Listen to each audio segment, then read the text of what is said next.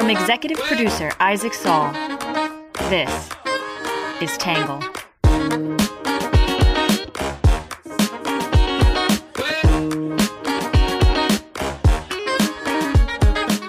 Good morning, good afternoon, and good evening, and welcome to the Tangle Podcast, a place we get views from across the political spectrum, some independent thinking, and a little bit of my take.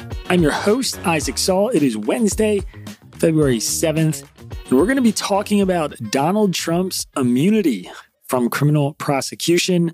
An appeals court has just ruled on that, and there's a lot to cover. Before we jump in, though, two quick, very important notes. First of all, tickets for Tangle Live in New York City, now on sale to the general public. Anybody can go buy tickets. There are general admission or VIP tickets.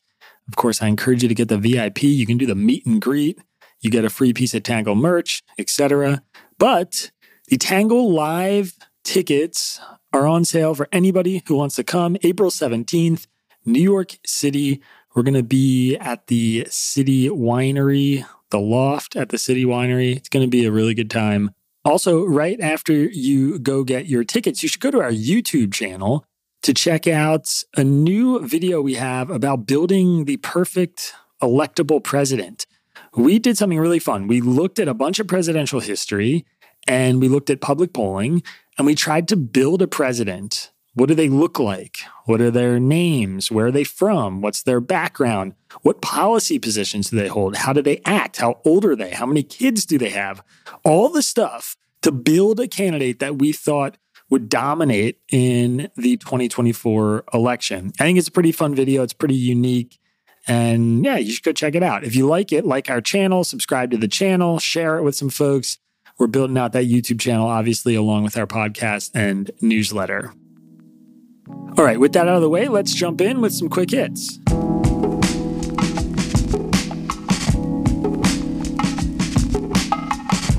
First up, the House rejected the impeachment of Homeland Security Secretary Alejandro Mayorkas in a 216 to 214 vote, with four Republicans joining all Democrats in opposition.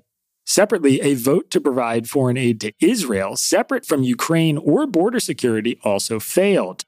Number two, a Michigan mother was found guilty of involuntary manslaughter in connection with her son's mass shooting at a high school. She's the first parent to be held criminally responsible for their child's mass attack. The shooter's father faces trial on similar charges next month.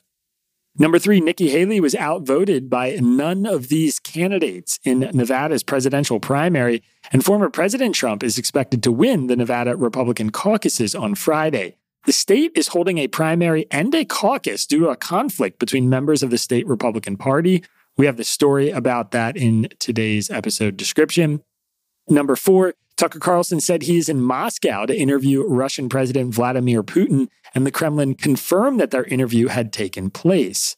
Number five, RNC chairwoman Ronna McDaniel is expected to resign after the South Carolina primary. She's been facing criticism from party leaders, including former President Donald Trump, after a poor fundraising year.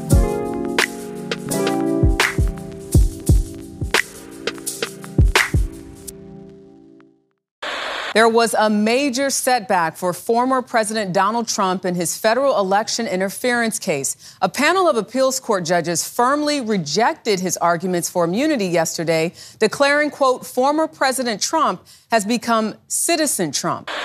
What we take away from this is that there is no such thing as complete presidential immunity. The idea is once you are a former president, as this ruling outlines in this case, he is once again Citizen Trump and that he cannot be held above the law. The court writing, we cannot accept that the office of the presidency places its former occupants above the law for all time thereafter. The judges had signaled their skepticism of complete presidential immunity in a January hearing. On Tuesday, the U.S. Court of Appeals for the District of Columbia Circuit unanimously rejected former President Donald Trump's claim that he is immune to criminal charges of trying to undermine the 2020 election. The panel, composed of two Democratic appointees and one Republican appointee, said that presidential privileges don't shield Trump from prosecution for federal crimes that apply to every American citizen. For the purpose of this criminal case, former President Trump has become Citizen Trump with all of the defenses of any other criminal defendant, the panel said, But any executive immunity that may have protected him while he served as president no longer protects him against this prosecution. Jack Smith, the special counsel leading the prosecution, had previously attempted to fast-track this case to the Supreme Court. Now, Trump is expected to make his own appeal to the high court. Before the circuit court's ruling, Trump's trial, initially scheduled for March 4th, was postponed indefinitely by Tanya Chutkin, who is overseeing the case. In its ruling, the panel said the case will remain suspended if Trump appeals his decision to the Supreme Court by February 12th, but if the high court declines to hear the case, it will be sent back to the trial judge. If the Supreme Court takes it up, it could issue its own ruling about suspending the trial or attempt to rapidly hear and rule on the case. The speed with which the appeals court heard the dispute and the unanimous ruling it gave increase the likelihood that Trump's election interference trial is heard this year. In a response to the ruling, Trump said on Truth Social, quote, "A president of the United States must have full immunity in order to properly function and do what has to be done for the good of our country. A nation-destroying ruling like this cannot be allowed to stand." Trump is facing 4 separate criminal indictments, though he has capitalized on the charges by casting himself as the subject of politicized prosecutions, helping him dominate the Republican primaries. Previously, we covered arguments about his immunity, and you can find links to those in our episode description. Today, we're going to take a look at some arguments about this ruling from the right and the left, and then my take.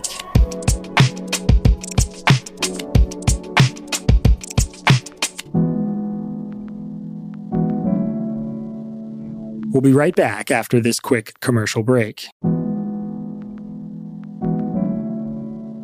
First up, we'll start with what the right is saying. The right mostly thinks the circuit court was correct to reject Trump's claim of absolute immunity, but suggests that the ruling paints with too broad a brush. Some argue that Trump's appeal process grows more complicated as the 2024 election nears. Others say the ruling is a reminder that Trump's legal problems are undermining an otherwise strong re-election bid. The Wall Street Journal editorial board asked, is the presidency at risk of being harried by partisan prosecutors? The D.C. Circuit's 3-judge panel makes short work of bad immunity arguments, such as the claim that Mr. Trump can't be criminally indicted because he was already impeached by the House and acquitted by the Senate. This isn't double jeopardy, it's legal sophistry. Yet the court also makes too short work of better arguments, the board wrote. If the president could be hobbled by civil suits over official actions, where's the concern that he might be paralyzed by the thought of partisan indictments the moment he leaves office? Had the D.C. Circuit ruled against Mr. Trump on narrower grounds, e.g. that his post-election actions were electioneering and not part of his official duties, the Supreme Court would have found it easier to turn down a Trump appeal. But now that would mean giving the 3 lower court judges the final say with a ruling that would seem to permit a victorious Mr. Trump to appoint an attorney general who would try to prosecute Mr. Biden, the board said. As is often the case with Mr. Trump, he and his opponents leave everyone else with only bad choices. On Fox News, Jonathan Turley explained why Trump's appeals process grows more complicated as the 2024 election nears. What former President Trump was advancing was a sweeping and unprecedented claim of immunity, and it's not surprising that this panel rejected it.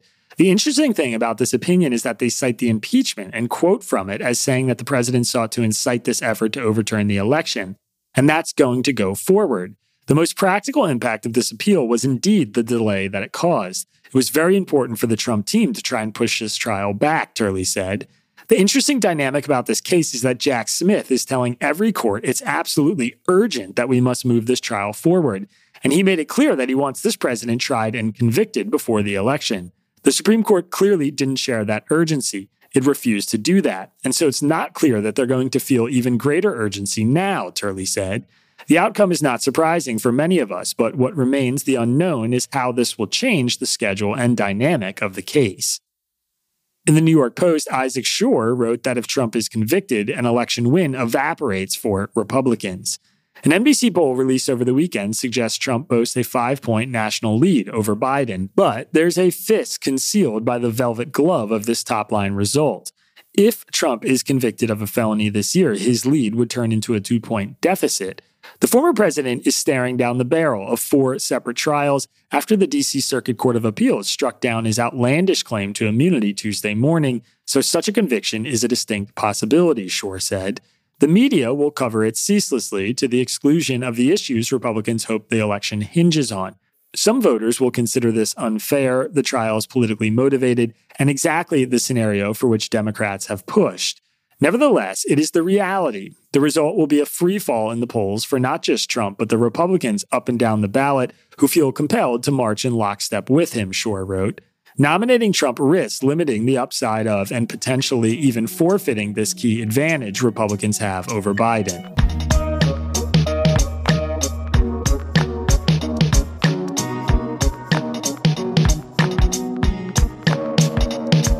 All right, that is it for what the right is saying, which brings us to what the left is saying. The left supports the circuit court's ruling, but is concerned about whether the Supreme Court will take up the case. Some say the court should either decline to hear the case or quickly affirm the circuit court's decision. Others worry that Trump's strategy of delaying his trial past the election may succeed. The Washington Post editorial board said the Supreme Court should say no to Trump's immunity case quick. The circuit judges have ably dismantled Mr. Trump's arguments, which were unconvincing to begin with, the board wrote. In 57 pages, the judges lay out the implausibility of the notion that, as they put it, a president has unbound authority to commit crimes that would neutralize the most fundamental check on executive power, the recognition and implementation of election results. Indeed, they explain the president alone has the constitutional duty to faithfully execute the laws. How could the president alone also have carte blanche to violate those same laws? The Supreme Court should also decline to take up the case because doing so would curb the possibility that Mr. Trump, because of his statuses as presidential candidate and former president, and because of his determination to use every pretext for delay, might dodge a trial until after the next presidential election, the board added. The court has an opportunity to prove it is neither pro-Trump nor anti-Trump, and that it is willing neither to abrogate its responsibilities nor to stretch its power to achieve political ends some on the bench might find desirable.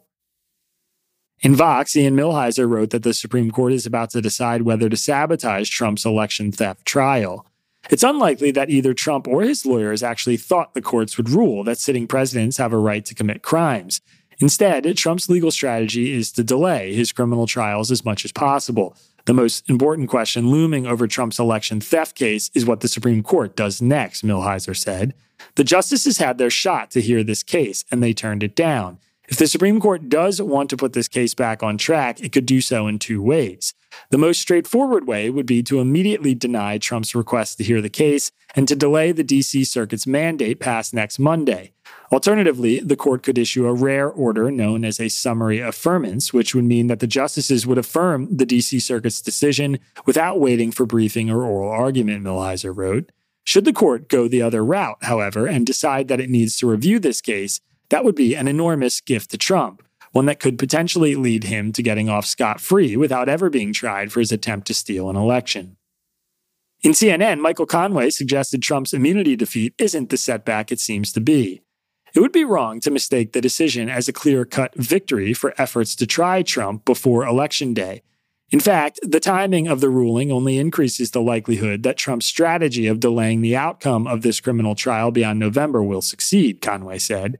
By ducking an immediate ruling on Trump's sketchy immunity claim, as well as his shaky double jeopardy defenses, the high court has provided detours that will make it hard to complete Trump's criminal trial in D.C. by Election Day and give voters clarity on his actions before they enter the voting booth. Following Trump's appellate loss, his lawyers can ask the three-judge panel to rehear the appeal or to have their ruling reviewed by all authorized judges in that court, known as a rehearing en banc. While these long-shot tactics have scant prospect of overturning the immunity ruling, they will engender additional delay, Conway added. Even if Chutkin were to begin a trial during the final 2 months of the election campaign, both early voters and Election Day voters would be making their choice without knowing if Trump has been found guilty or not guilty of the January 6 criminal charges.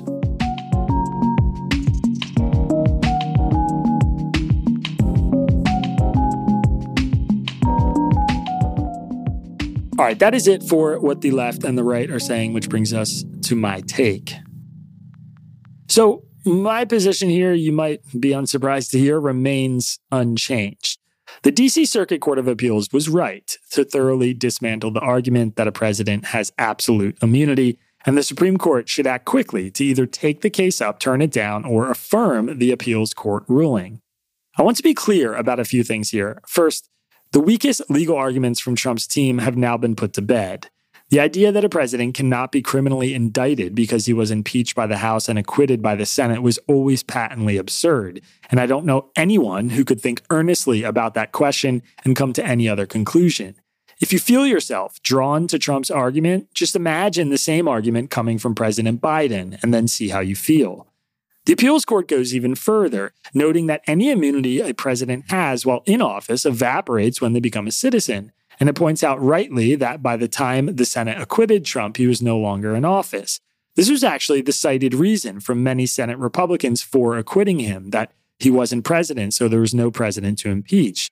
The obvious point is that if you were to accept the legal argument from Trump's team, a president could commit a crime, then resign or leave office, as Trump did, before any impeachment proceedings were complete, and then be immune from impeachment and thus immune from further criminal charges. That being said, the only piece of commentary about this ruling that actually made me think came from the Wall Street Journal editorial board under what the right is saying. They essentially argued that the court may have slightly overstepped. The board said that the court has already ruled in a past case that a president has absolute immunity from civil liability for official acts, and the appeals court should have engaged the question of whether the charges Trump faced are tied to official acts or not.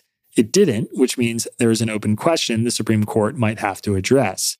Part of the Wall Street Journal editorial board's point is that this could open the door to a slew of post-presidency indictments. Like the appeals court did in their ruling, I find this pretty unlikely, but I don't think it can be dismissed out of hand. It's possible this question, what can of worms we're opening and how the law should limit legal vulnerability for presidents so they can do their job, is worth the Supreme Court taking up. That being said, the board also glosses over the fact Trump isn't facing civil charges here. He's facing federal criminal indictments.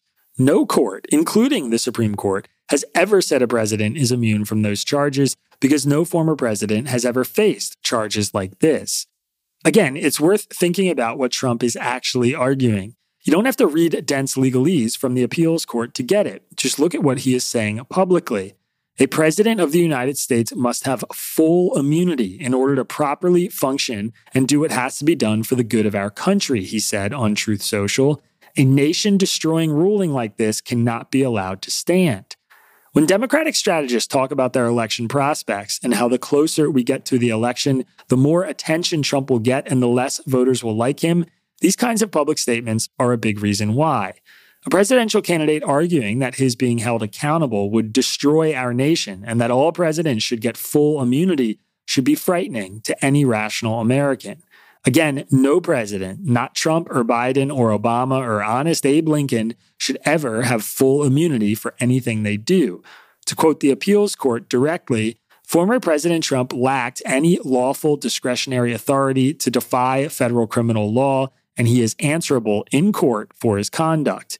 That's the headline statement, and I think it is exactly right. So what happens now? Frankly, I'm unsure. As observers on the left and right agree, I don't think Trump's legal team ever thought this was a winning argument. I think their strategy is to try to delay any trial until after Election Day. Given the novelty of this situation, I have no position yet on whether Trump is or will be found guilty of some of the things he's been charged with. As the appeals court said, Trump's guilt is far from assured, and that's precisely why we need a trial. I hope voters get one before Election Day, and I hope the Supreme Court makes whatever decision it's going to make expeditiously to help ensure that happens.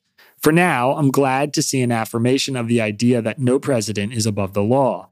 As American citizens, it's a simple idea we should all be able to get behind.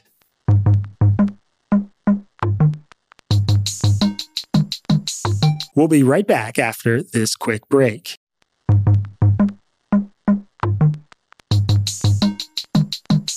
All right, that is it for my take, which brings us to your questions answered. This one is from Derek in Dallas, Fort Worth, Texas. Derek said, is there anything stopping Trump from running again in 2028 if he loses in 2024? He will be 4 years older, but there is no clear candidate from the Democrats, and it could potentially be a fairly weak candidate. Okay, so I guess we've got a Trump-heavy newsletter today. If Trump loses again in 2024, there is nothing stopping him from running again in 2028, at least not right now. Remember, Trump is currently fighting felony charges in 4 separate cases, and while every day that goes by without a plea is a day closer to his eligibility in the 2024 election, It is also a day without an exoneration that hurts his chance of eligibility in 2028. If I had to guess, I would not expect Trump to either receive a conviction or accept a plea deal that bars him from running again, but that would be the only thing that would legally prevent him from doing so. Whether or not Republicans would want him at the top of the ticket in 2028, where by definition he'd be a back-to-back general election loser, is another question. On one hand, it's hard to imagine him ever losing any of his base, which is now the majority of the Republican Party. On the other hand, as conservative columnist Henry Olson recently came on our podcast to remind me, even a month is an eternity in politics. We can't imagine what will change between now and 2028. That also applies to your second point about the Democrats not having any clear candidates to run in 2028. Right now, there are 23 Democrats in governorships, 213 in the House of Representatives, and 48 in the Senate. Even if you're a very informed voter, I bet you can't name more than 50. Since 2016, we've seen obscure senators, Bernie Sanders, unknown mayors, Pete Buttigieg, and congressional freshmen like Alexandria Ocasio-Cortez all become household names on the national political landscape. That's not to say that Mayor Pete or AOC will be the 2028 nominee for president, just that you never know where the next big name in politics will come from. In politics, though, it's really tough to make good predictions more than 3 months in advance. For more than a year out, it's almost impossible. If you're looking out to 2028 and wondering what to expect, my advice is to expect the unexpected.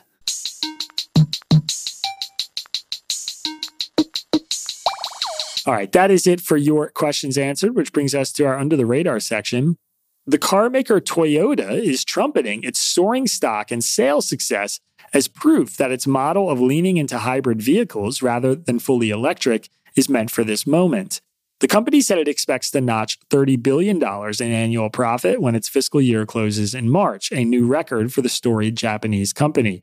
Consumers have been reluctant to go fully electric because of access to charging stations, issues around affordability, and concerns about range. So, Toyota has instead leaned into its strength in hybrid vehicles, giving consumers an economically and environmentally conscious choice. Other car makers like General Motors are now considering their rush into full electric vehicles. The Wall Street Journal has the story about this change in the car industry, and there's a link to it in today's episode description. A quick heads up, that story is behind a paywall.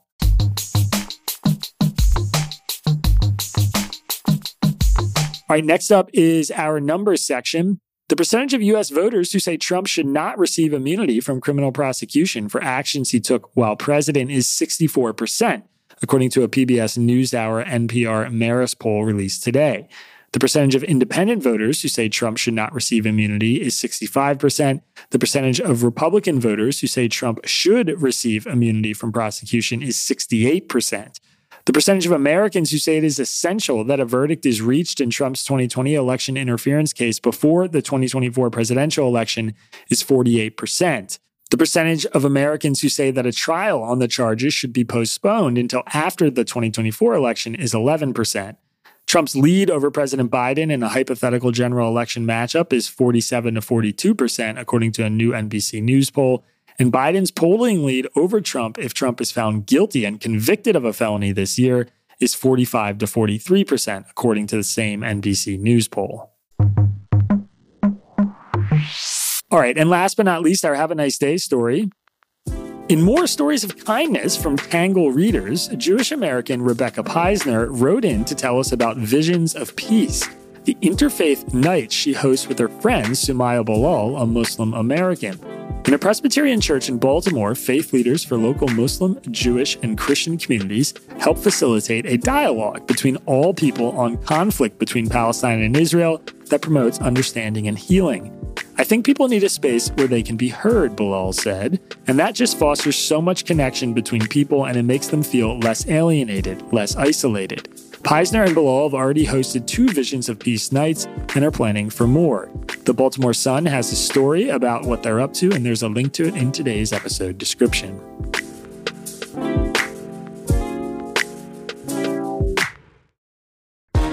All right, everybody, that is it for today's podcast. As always, if you want to support our work, you can go to readtangle.com/membership and become a member. We'll be right back here, same time tomorrow. Have a good one. Peace.